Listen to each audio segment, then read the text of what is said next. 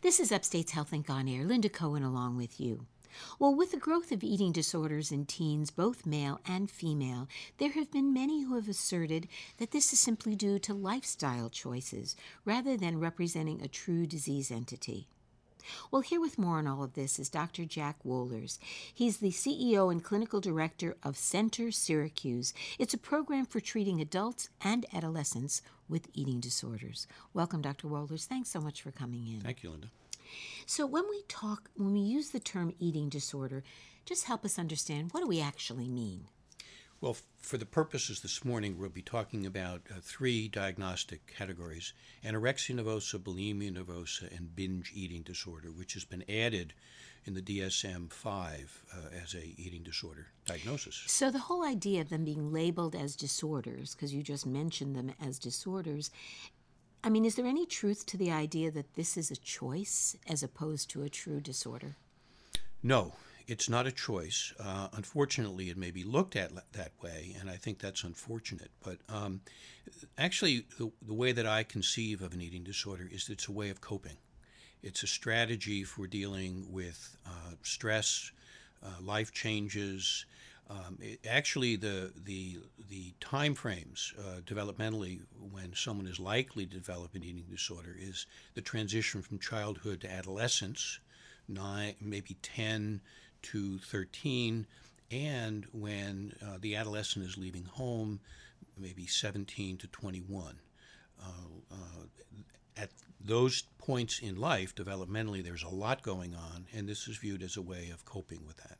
So let's talk about the different types, because you alluded to three different types, which are the main kind of categories within this larger category of eating disorders. When we say anorexia nervosa, what are we talking about? What does it actually mean? Well, we're talking about an individual, and truthfully, there are many more women than men with anorexia nervosa.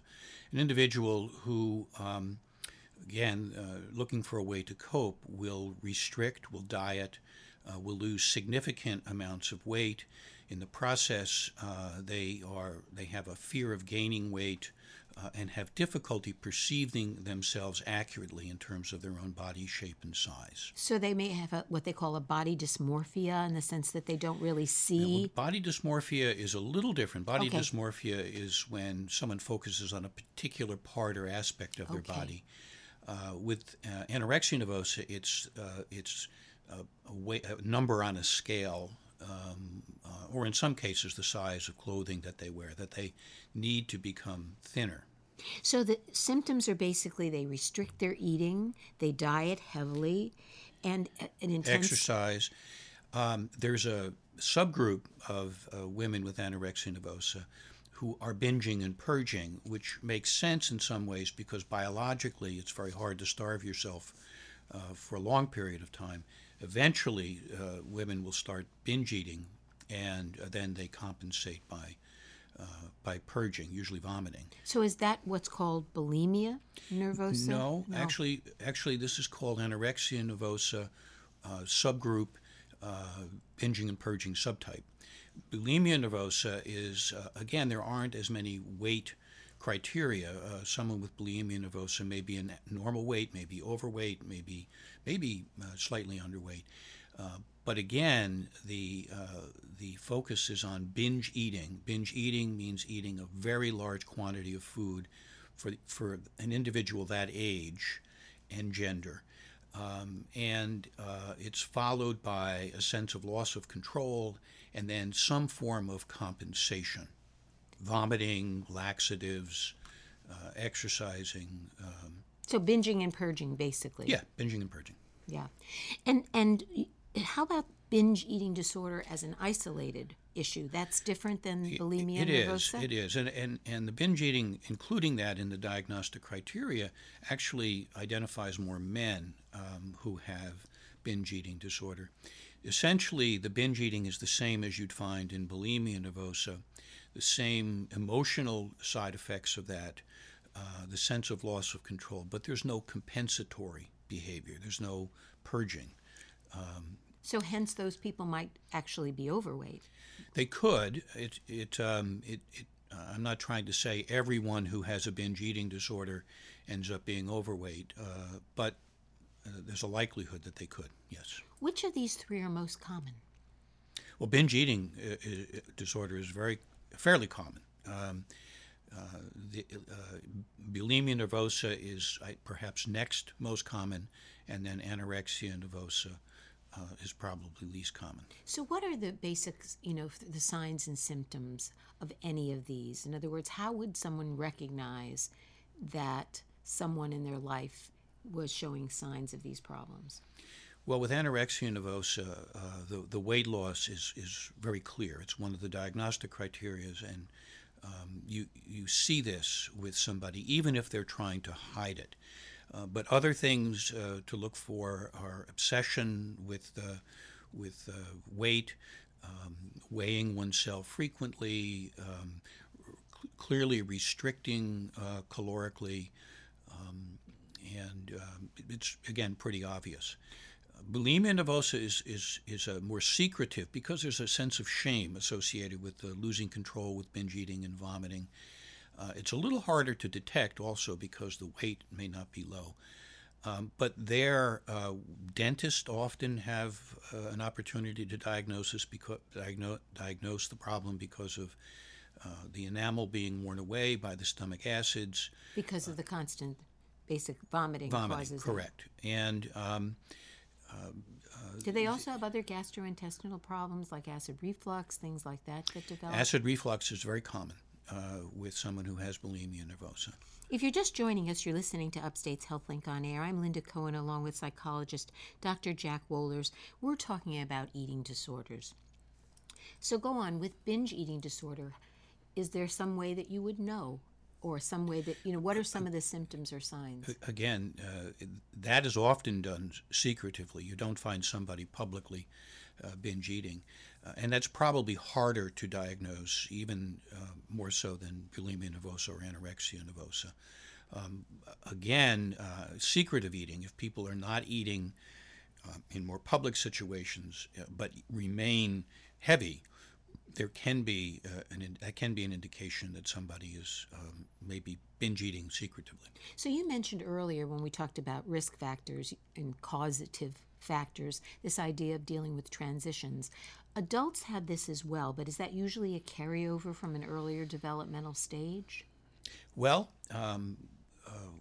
one of the issues that I really want to emphasize is it's important for early identification.